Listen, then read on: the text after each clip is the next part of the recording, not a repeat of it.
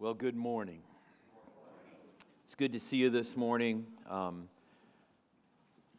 want to ask you to be praying. Um, three of the elders and one of our deacons, myself, Paul, Aaron, and Carrie, will be in Cleveland, God's country, for the next couple days. I love Cleveland. Anyway, we'll be up there at a pastor's. We'll be up there at a pastor's conference um, at Parkside Church starting tomorrow, and ask your prayers for us as we go. Uh, maybe we should be praying for Pastor, Pastor Andy. Maybe this would be a good time to bring up all the little concerns you have with Pastor Andy this week while we're gone. Just load his email box. He would love that more than anything. or maybe don't do that, okay? But be praying for Pastor Andy this week as well. Um, he's, he, looked, he looked at us whenever we told him we were doing this, like, what are you guys doing? What are you doing? So um, we're looking forward to a, a, good time of getting refreshed in the next few days and, and coming back with lots of things to share with you. So be praying for us. Genesis chapter 28. Genesis chapter 28. One of the hardest experiences of life, one of the absolute hardest experiences of life, is something that every one of us has experienced. And that is the experience of paying the consequences for your sin. You agree with me on that? It's one of the hardest experiences of life is paying the consequences for your sin or having to reap the fruit of the choices that we make. You know, it's hard, but it's often in those experiences that we learn some of life's most important lessons. Is that not true? Do, do we not remember the, the harsh realities of bearing the fruit of our consequences more than we remember just the simple lessons that someone taught us? We jokingly call it the school of hard knocks, or some of us, if we're, if we're being uber spiritual, being taken to the Lord's woodshed. But, but honestly, it is a part of the process that an all wise, all knowing, and loving Heavenly Father uses to sanctify us, to make us more like Christ. Is that process of having to pay the price and pay the consequences for our sins. So we come to, J- to Genesis chapter 28, and when we get to verse 10, what we see here now is Jacob is in the very first few days of reaping the fruit of his choices. He, he, he's going to be in this process for a long time 20 years. But he's in the first few days of, of reaping the fruit of his choices. He's, he's doing those things that you and I can relate to, like, why did I do that? How stupid am I? I wish I would have just done this. You ever been there? You ever been there? And, and, and here he is. He's had now to leave home. He's had to leave home. And I realize that he's a nomad and that and by his profession he travels. But here's the thing. He's probably one of the better well-off nomads of the area. When you think about it. His grandfather was loaded, was he not? Abraham had a lot of money. And on top of that, his father took that money, and his father only expanded that wealth, didn't he? And then he lives, if you're going to be a nomad, why not be a nomad in Beersheba? It's an oasis after all. Yeah, he lives in a tent, but it's a pretty nice tent. It's a tent with means. And so now he's all alone. He's all alone when we come to Genesis chapter 28. No record of even a servant with him. He's all alone. He's left all that wealth. He's headed to Padan Aram, and he's leaving the land of promise without his servants, without a, with any wealth. He doesn't even have a wife. He's just a man out there by himself. And I would submit to you He's low, he's discouraged, he's, he's kicking himself for the choices he's made. And I would also submit to you that he is exactly right where God wants him to be. Right exactly where God needs him to be.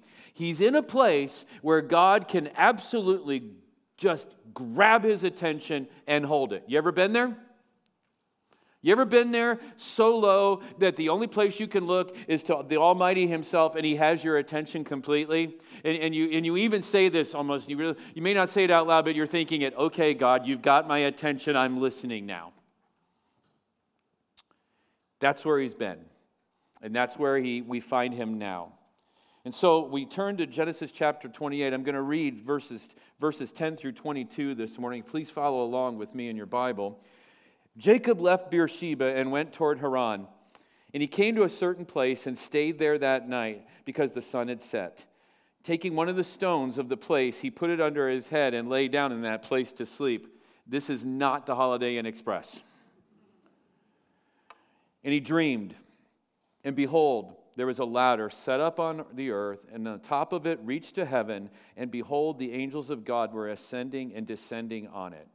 And behold, the Lord stood above it and said, I am the Lord, the God of Abraham your father, and the God of Isaac. The land on which you lie, I will give to you and to your offspring. Your offspring shall be like the dust of the earth, and you shall spread abroad to the west and to the east and to the north and to the south.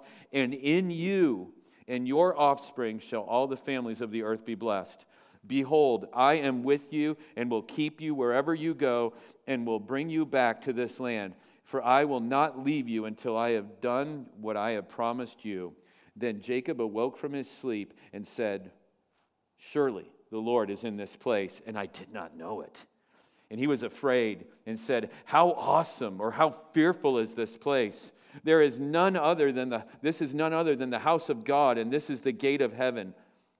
So early in the morning, Jacob took the stone that he had put under his head, and he set it up for a pillar and poured oil on the top of it. He called the name of that place Bethel, but the name of the city was Luz at the first. Then Jacob made a vow, saying, if God will go with me and will keep me in this way that I go, and will give me bread to eat and clothing to wear, so that I come again to my father's house in peace, then the Lord shall be my God. And this stone, which I have set up for a pillar, shall be God's house, and of all that you give me, I will give a full tenth to you. Let's pray this morning. Oh God, what a, what a tragedy, what a waste it would be if we came here and we sat under the Word of God and we didn't leave affected by it. What a horrible waste of time. We'd have been better off to stay home and just stay in bed. We'd have been better off to go get brunch somewhere as opposed to showing up here and not being affected by the Word of God this morning. You tell us that your Word is profitable for teaching. And so, Holy Spirit, teach us this morning. You tell us your word is profitable for being reproved. Holy Spirit, convict us of our sin, I pray. You tell us that your word is profitable for correcting us. Holy Spirit, do that work of correcting and restoring us this morning, we pray. You also tell us that your word is profitable for being trained in righteousness. Holy Spirit, please make us more like Jesus because we've heard your word this morning, we pray. In Jesus' name, amen. So we first see this humbling departure. This humbling departure of Jacob. We see it there in verse 10 and 11. There's no fanfare. There's no going away party. In fact, he is just kind of pushed out and he, and he kind of quickly exits because he's in fear of his life. Remember, Esau has verbally stated, I will kill my brother as soon as dad dies. And so he, he just quietly leaves town and he gets out on his way and he heads out towards the place where he's headed to. And, and there's so many questions. There's so many questions that he's dealing with at this time. Thinking things like this Have you ever thought, after you've been caught in your sin and, and you've prayed and you've confessed it, and you thought to yourself, oh my goodness, how unnecessary was all of this if I'd only had done the right thing? You ever been there? Here's where Jacob is at right now. Here's where Jacob is. He's out in the desert and, and he comes to a place, and, and, and, and the word tells us, if you look at verse 19, that he was near the city of Luz. He is so low right now that he doesn't even go into town to find a place to stay that night. He just stays out by himself, literally laying on the sand, using a rock for a pillow. and he's thinking to himself, if I'd only been truthful, If I wouldn't have been so deceitful, I wouldn't be in the place that I am right now. All that blessing that God has given to me. And do you ever find yourself reading the Word of God and saying, okay, I know these are the promises of God, I know they're for me, but they seem so distant? You ever been there? Like, I know you've made these promises to me, God, but right now they, they are just like a pipe dream. They are so far away. I don't really know if I can take you at your word. That's where Jacob is because he's been blessed by Isaac just before he leaves. Isaac says to him, You're going to be the next patriarch, you're going to get all this wealth.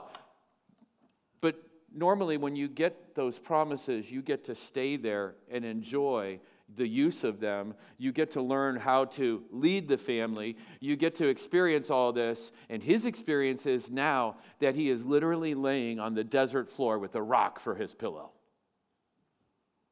You think he had some questions?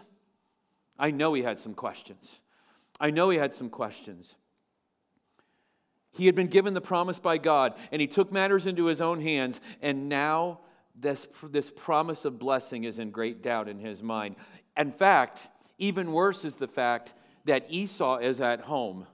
And if anything happens to Jacob, guess who gets the blessing now?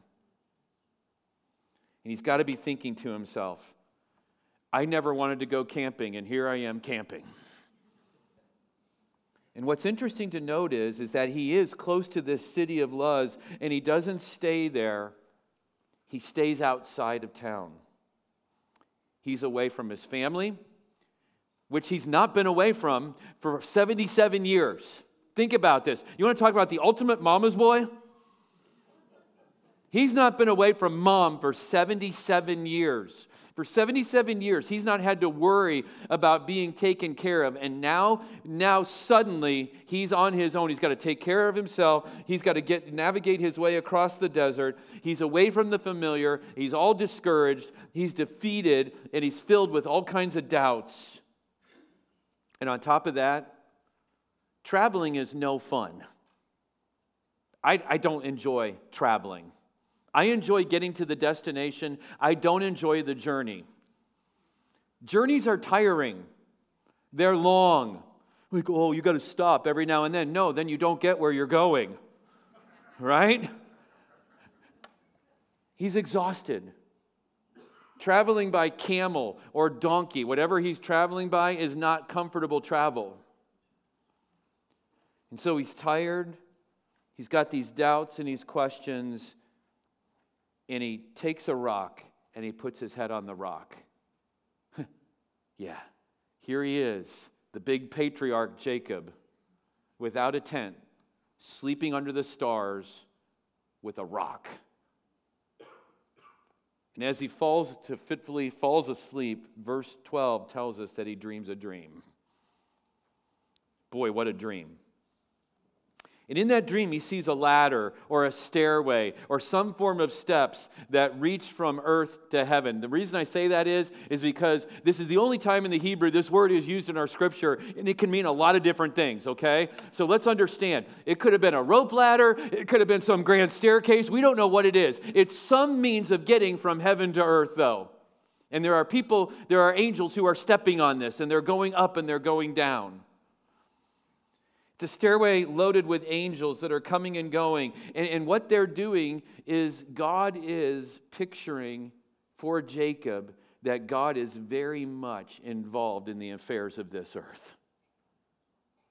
Friend, whether or not you realize it, you're connected by a stairway to heaven. You are. You're connected by a stairway to heaven. And whether or not you see it, God is ministering to you right now with his messengers who are carrying out his directives. And they are coming down that stairway and they are ministering to you. And as soon as they minister to you, they're done. They return back up to get more orders from Almighty God. And Jacob is seeing this. And stop and think not many people have seen angels. Not very many people have seen angels. I know there was the TV show Touched by an Angel. Not very many people have seen angels, okay? Daniel saw an angel. Zechariah saw an angel. Mary saw an angel. Joseph talked with an angel. The shepherds saw an angel. The women at the tomb saw an angel. John saw an angel, but very few people, when you consider how many people have walked on God's green earth, have seen an angel. And he doesn't see just an angel, he sees the gate of heaven opened up with a myriad of angels coming and going. I would dare say that no one has seen this side of heaven what Jacob has seen in terms of angels. And he understands now the close proximity of heaven to earth. He understands that, that, that God is directly involved with him through these ministering angels. But what's interesting is, is what he doesn't notice at first. He's arrested in verse 12 by this stairway, this ladder to heaven that's filled with angels. But what he doesn't notice, who he doesn't notice, is pretty important, isn't it?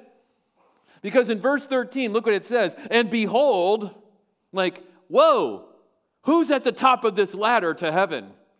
It's Almighty God Himself. It's a theophany. It's, it's Christ in the body there at the top of the ladder, and He's appearing to Jacob. And he sees that God is the one that's directing this activity. Friend, even when you're paying the consequences for your sin, if you are the child of God, He is still directly involved in your life. He is directly involved in your life. He is still ministering to you. He still has a plan for you. He's still directing those ministering spirits to you. He is at work for you, for your good and for His glory. And in Jacob's crisis of faith, would you agree with me that Jacob's got a crisis of faith now? In the midst of this crisis of faith, what does God do? God reveals himself to Jacob, and he's going to directly speak to Jacob. I find that very comforting.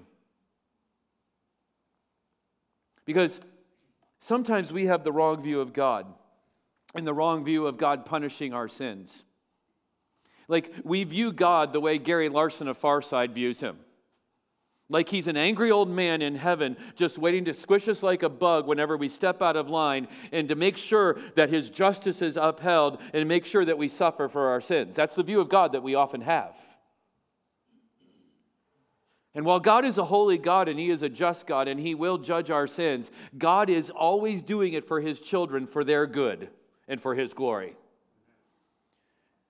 Yes, God is punishing him, but He's not leaving Jacob all alone. It's a comfort to know that God is near. It's a comfort to know that, but it's even more of a comfort to hear the voice of God speak to you. Now, I realize that we don't have the benefit that Jacob had. We have something, though, even more beneficial. We have the Word of God. And here's one of the things that I find to be true in my own life. Maybe you don't, maybe I'm the oddball in the room, but when I'm being disciplined by God, I have, an, I have, I have a hunger to please Him, but what I really don't usually have is a hunger to get back into His Word. I'm still stinging from his, from his trip to the woodshed. You ever been there? And all the more we need to go to His Word whenever we're being corrected by God, because it's there where He speaks to us. It's there where he, where, he, where he shows his love to us. It's there where he teaches us how we can be corrected and, and brought into reconciliation with him and how we can make things right. But I want you to note briefly in the last few moments that we have this morning, as the morning is just slipping away from us, I want you to note how God directs his words to Jacob here and how God reaffirms his promise, but in doing so, he deals with the utmost needs of Jacob's heart in the moment. And I find that to be very comforting to me. Do you ever just need to hear from God and just be reassured that he loves you? You ever just need to be reassured that he's for you? Do you ever just need to be reassured that he's got a good plan for you? Yeah. This is where Jacob is. We should note that this is the first of probably seven revelations that God is going to reveal himself to Jacob. He didn't even reveal himself, according to the record of Scripture, that many times to Abraham. Seven times to Jacob. And if you really want to think about it, of all three of the major patriarchs, Abraham, Isaac, and Jacob, who was the guy who was probably the, the most squirrely, the scoundrelish of them all? It's Jacob. And so, in a way, it makes sense. He needed to hear from God more, didn't he? This is the first of seven. Look at what God has to say to him. He begins in verse 14, but I want to begin, he actually begins in verse 13. And I want to just begin in verse 15 because to me this is the biggest the biggest lesson and the biggest reassurance that he gives them. In verse 15 he says this, I am with you. I am with you. Now I took time this morning to painstakingly point out to you just how alone Jacob was, right? God wanted him to be alone so that he would really understand what it meant for God to be with him. Loneliness is a terrible thing, isn't it? Loneliness is a terrible thing. Sometimes I think the worst kind of loneliness is when you're surrounded by people and yet you feel so alone. You ever been there? It's no fun to be totally alone and by yourself and feel lonely. But here's Jacob, and he's all alone, probably for the first time in his life. And what does God t- say to him? Hey, Jacob, I'm with you. I'm with you. Literally, God came right to where he was. God set up the ladder from heaven right where Jacob was, and he reminded him as he spoke to him out of heaven hey, I'm with you. I'm with you. Friend, understand this. God is setting up his ladder wherever you are, and he is speaking to you through his word from heaven today, and he's saying to you, Friend, I'm with you. I'm with you. Child, I'm with you. You're not totally alone. Maybe you feel alone. Maybe you feel like no one else cares. Maybe no one else really does care. Maybe really no one else really understands. Maybe no one notices you. But if you're God's child, you're never alone. Never alone. And God clearly reveals this not just in the imagery of the dream, but with his words I am with you. I think of the words of Jesus in Matthew chapter 28. He, he gives this, these great marching orders, these really profound big marching orders to his disciples go make disciples and, and baptize them in the name of the Father, Son, and the Holy Spirit. And, and, he, and he reminds them of, of the power where it's coming from. And he says this And lo, I'm what? I'm with you how long? Always, even to the end of the age. Even to the end of the age, God is with us. Back up now to verse 13. He takes care of basic need there of knowing that he's not alone. But verse 13, he says this I am the Lord, the God of Abraham, your father, and the God of Isaac. The land on which you lie, literally, on which you lie, I will give to you and to your offspring. The second thing that he says is this Jacob, you've been so used to having the comfort of possessions, and now you don't have any. You don't have any possessions. You got the animal that you're riding on, you got the stuff that you could pack on that animal. You have very little from what, from what you used to have. You have nothing really tangible. And so, in fact, so much so that when he gets to Uncle Laban's house, he doesn't even have a gift to give to Uncle Laban, which would have been standard and customary during this time. You know all he has to give to Uncle Laban? Himself. And he basically says this Here I am, I'm another one of your workers. He can only offer himself. You want to talk about not having two pennies to rub together? That's where Jacob is right now. And yet God comes to him and reminds him, and he says this You are the inheritor of something really huge, man. You are going to be wealthy beyond belief. I am giving you all this land. God's keeping his word not just to Jacob, but God's keeping his word that he gave to Abraham, that he affirmed to Isaac. And now, now finally, when God has Jacob's attention, God himself affirms the promise to Jacob. Up until this point, God, Jacob hasn't heard this from God. He's heard it from his mother. Remember, she, she's the one who was told before he was born, they, hey, the two are going to fight within your womb, and the younger is going to be over the older. The older will serve the younger. He's heard it from his mother. He's been pronounced a blessing by his father, and now God is telling him, yeah, all these things are true. You are going to inherit the promise that I gave to Abraham and that I gave to Isaac. But mind you, Where does God have to put him to give him this promise? Alone on the desert floor. Keep moving forward. One of the things that strikes me about Jacob is, is that when he left, he left with no honor, did he? No honor. In fact, when they talked about Jacob after he left in the tents of his father Isaac, when they talked about him, when the servants talked about, talked about Jacob, how did they talk about Jacob? How would you have talked about Jacob if you were gossiping about him? Oh, like none of you gossip, right? If you were gossiping about, about Jacob, would you have not called him the deceiver? Would you not have called him, yeah, he's a rat fink. He stole the blessing and he did all this stuff. He is the worst, right? No honor. Notice verse 14. Your offspring shall be like the dust of the earth, and you shall spread abroad to the west, to the east, to the north, and the south. And in you, you, Jacob the deceiver, Jacob the dishonest one, in you and your offspring shall the families of the earth be what? Cursed. Blessed. All of a sudden, this dishonorable dude, God's promising to him that he will be honored. When you're a blessing to others, do people like you? Are you awake, church? When you're a blessing to others, do people like you? Do they talk well of you? They're not doing it right now, are they? And God is saying to him, Yeah, you're pretty dishonorable right now, but here's the thing, Jacob, you're going to be a blessing. You're, yeah, you're a cheat, you're a usurper, but you're also going to be the carrier of the blessing to all the people of the earth. And, and it's going to be known that you, Jacob, were the one who was a blessing. Now, I got to ask you a question. If you know the rest of the story of Jacob, did Jacob stop being a cheat in this moment? Did he stop being a usurper? No. So was he worthy of being called being a blessing to all the earth? Was he, was he, was he worthy of that title? No. Who made that possible? Almighty God did.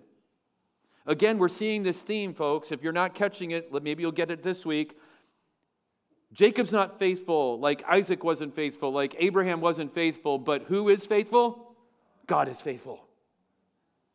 And God's going to keep His word. And, and, and that gives me hope, and I hope that gives you hope. You haven't been faithful this week. Guess what? Neither have I, but our God has been faithful.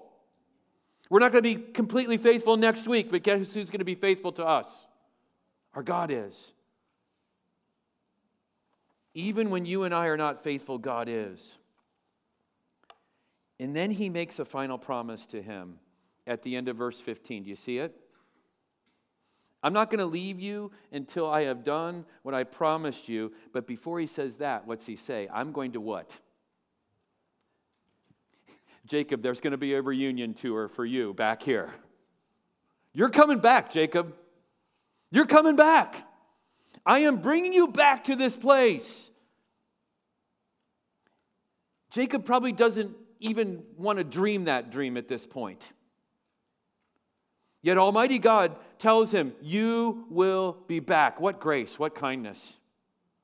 God didn't have to tell him that part, did he? He didn't have to tell him that part, but he does. Why? Because he's faithful. Now I want you to catch Jacob's reaction. In true Jacob fashion, he gets part of it right and he really blunders part of his response here. He gets part of it right. The first part he gets right. Look at verses 16 and 17. Jacob awoke from his sleep and he's like, Whoa, surely, surely, I mean, if you dreamt a dream where you saw angels coming out of heaven and you saw the personification of God in the form of Jesus Christ standing at the top of the ladder, would you wake up going, Yeah, this is the place where God dwells? You bet your life you would. He says, Surely the Lord's in this place, and I didn't even know it. How many times are we like that? Child of God, God is right here in this place, and half the time we live like we don't know it. Don't we? We live like we don't know it. Moses goes on to write about this, and it says in verse 17, he was afraid. Well, yeah. Yeah. He was afraid. He had seen, he had seen the holiness of God. He had seen the perfection of God. He's afraid. And he says, How awesome or how fearful is this place? This is none other than the house of God and the gate of heaven. This barren wilderness outside the city of Luz. This, this is heaven's gate right here. Here we are.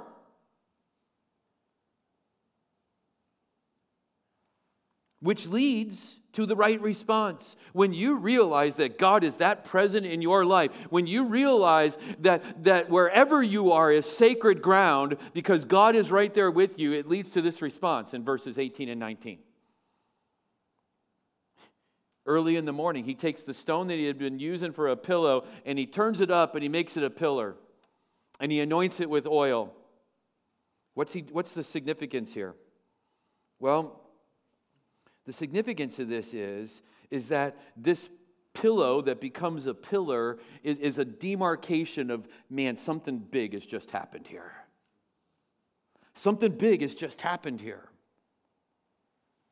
What's interesting is, is that early on in Abraham's life in chapter 12 and verse 8, I know you don't even remember back when we were in chapter 12. It's like, that's like way a long time ago.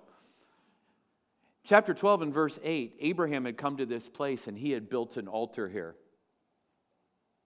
I just wonder in my divine imagination if maybe Jacob didn't take a stone off the altar and use it for his pillow that night. And he turns that stone up, he pours oil on it to, to, to further indicate the significance of the moment, and he says this this place is set apart as holy. This place is set apart as holy. It's where God showed himself to me. This is where God spoke to me. I don't ever want to forget this moment. He gets so much of this right, and then he whiffs. He's just like us. He's just like us. You ever been on the mountaintop with God and only to come down and realize that you're going to whiff again? He's there. He's, he's on this spiritual high, but then Jacob does what Jacob does. He starts making deals. Now, translators are divided on this because in verse 20 it says, Jacob made a vow saying, If God will go with me. Some translators, and it's true in the Hebrews, in the Hebrew language, that word that we translate if can be also translated since, right? So if, if, he, if he's saying since, then, then he's not whiffing. But I tend to think, that based on the way he talks here to God, that he's missed it here. And here's why. This is a bad vow he makes because it's all on him. He, the emphasis is on him. I will do this. I will do this. I will do this. Notice the pronouns there. If God will go with me and will keep me in the way that I go and will give me bread to eat so that I come again, then the Lord will be my God. Who's the emphasis on there, church? Go back to the promise when God gives it to him. Who's the emphasis on when God gives the promise? Go back. Look at verse 13. I am the Lord your God. I will give to you and your offspring. I am with you. I, I, I. Who's the emphasis on when God gives the promise? It's on Almighty God, is it not? And who's the emphasis on whenever Jacob responds to this with his words? It's on himself. Jacob is doing something that you and I do. He's making a bargain with God. Now, we jokingly talk about this, but we, we find ourselves doing this. God, if you get me out of this jam, then I will do this. Come on, who's, who's brave enough to admit that you've done that? God, if you get me out of this, then I will do this. And then typically what happens is we do it for a while and then we forget, right? Jacob is saying this God, if, if you do everything that you say you're going to do, and in his mind, I got to believe Jacob's thinking short term, like maybe this is a one year trip up to my uncle's house. And maybe I'll get lucky like my dad did and I'll come back with a wife. Right? So, God, if you do this when I come back, I will give you a tenth of everything. I will just praise you and I will do all this.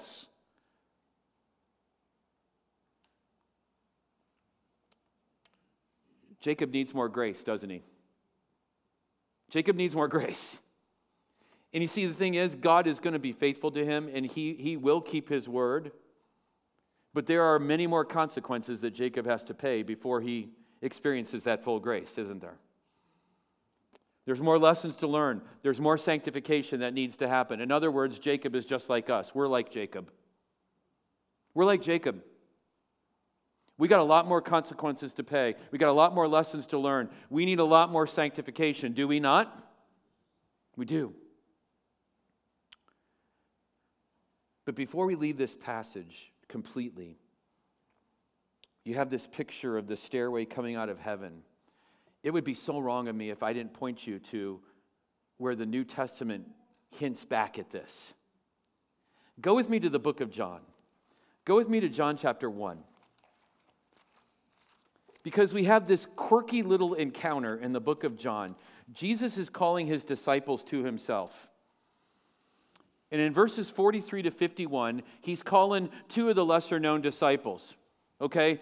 Guys that we don't know a whole lot about. He's calling Philip and Nathanael. They're not in the inner circle, yet they're part of the 12. He's calling them. And, and, and of course, when he's calling them, they, they always have to, like, you know, whenever he's calling them, they always have to give a little commentary. They always have to say some stuff. And that's what happens here. Let's just read it real quickly. Verse 43 The next day, Jesus decided to go to Galilee. He found Philip and he said to him, Follow me. Now, Philip was from Bethsaida, the city of Andrew and Peter. Peter. Philip found Nathanael and said to him, We have found him of whom the Moses and the law and the prophets also wrote, Jesus of Nazareth, the son of Joseph. So, in other words, he's saying to him, Hey, we have found the Messiah, Nathanael. You would expect Nathanael to be like, What? No way. Cool, dude. No. Nathanael said to him, verse 46, can anything good come out of Nazareth? Kind of like, can anything good come out of Cincinnati? right? Philip said to him, Come and see. Jesus saw Nathanael coming toward him and said of him, Behold, an Israelite indeed, in whom there is no deceit. Nathanael said to him, How do you know me? Jesus answered him, Before Philip called you, when you were under the fig tree, I saw you. Nathanael answered him, Rabbi, you are the Son of God. In other words, you knew about that conversation? You saw it? You are the King of Israel. Now, notice Jesus' answer. Notice Jesus' answer. And tell me he isn't using what happened with Jacob here. Jesus answered him, because I said to you, I saw you under the fig tree, do you believe? You will see greater things than these. And he said to him, Truly, truly, I say to you. When Jesus says truly, truly, that's a notice for us to take up and pay attention. Okay? Truly, truly, I say to you, you will see heaven opened and the angels of God ascending and descending on a stairway to heaven. What does your Bible say? Who's the Son of Man, church? It's the title that Jesus took for himself, right? Does that give new meaning to what we saw with Jacob? Who is the means of God ministering to us? It's Christ Himself. It's Christ Himself. This just gives me chills. Jesus is the ladder. Without Jesus, there's no way to get to, to God's dwelling, is there? Without Jesus, there's no way. And I know God's all powerful, but He's chosen. The only way that He's going to minister to us is through Jesus. So when we celebrate communion like we did this morning, when we celebrate that fellowship, we're celebrating the fact that Jesus is the ladder. Is He your ladder? 1 Timothy chapter 2 verse 5 in the beginning of verse 6 tells us this there's one God and one mediator between God and men and who is it? It's the man Christ Jesus. It's the man Christ Jesus who gave himself as a ransom. There's no doubt in my mind here that in John chapter 1, when Jesus is addressing Nathanael, he has in his mind a story that Nathanael knew because all the Old Testament boys, or all the Jewish boys and girls, heard that Old Testament story about the ladder from heaven and how Jacob, their, their patriarch, saw these angels going up and down. And now Jesus is taking Old Testament teaching like he's so prone to do, and he's bringing it alive for the people, and he's saying this. Without me as the ladder, there's no access to heaven. Why is it so important that we have this tagline at our church pointing lives to Jesus Christ? Because apart from Christ, there's no access to heaven and God's glory. Apart from Jesus, there's no hope. Apart from Jesus, there's no ministering to us. God doesn't minister to us unless it comes through Jesus. And so, this morning, before we leave here, is He your ladder? Is he your way? That's why Jesus can say in John chapter 14 later on, I am the way, the truth, and the life. No one comes to the Father but by me. You can't get to heaven unless you go up the ladder of Christ. You can't get there. You can't get there yourself. You can't do good enough. You can't make God love you more than He loves me because He loves me completely in Christ. And He loves you that way too. And so, what this account in Genesis reminds us of is this Jacob wasn't good enough to get that ladder open to heaven, was he? God chose to open the ladder for him, didn't he? God came and opened the ladder up for him, and then he revealed to him all these angels going up and down, demonstrating that God is very much involved in our lives. I want that kind of God, don't you? I need that kind of God. And in Christ, we have that kind of God. Praise Jesus. Praise Jesus. Father, your word is just amazing. And the imagery of your word is powerful. And this morning, Jesus, we've considered your sacrifice, we've considered your, your broken body, your shed blood, and, and how that earns our salvation for us in a way that we could not earn it. It, it, it earns us a place in heaven. You've guaranteed us an inheritance because of what you've done if we're in Christ. But it's not just a future thing we have. Because of you, Jesus, we have this open stairway to heaven that we can climb anytime through prayer that we can receive the good and the blessing and even the correction from our, from our Heavenly Father through you, Jesus. We thank you, Jesus, that you are the way. We thank you that you're not just a one way street, but you're a two way street. You're a two way stairway for us because we desperately need it. May we leave here changed because of Jesus being our stairway, I pray. In Jesus' name, amen.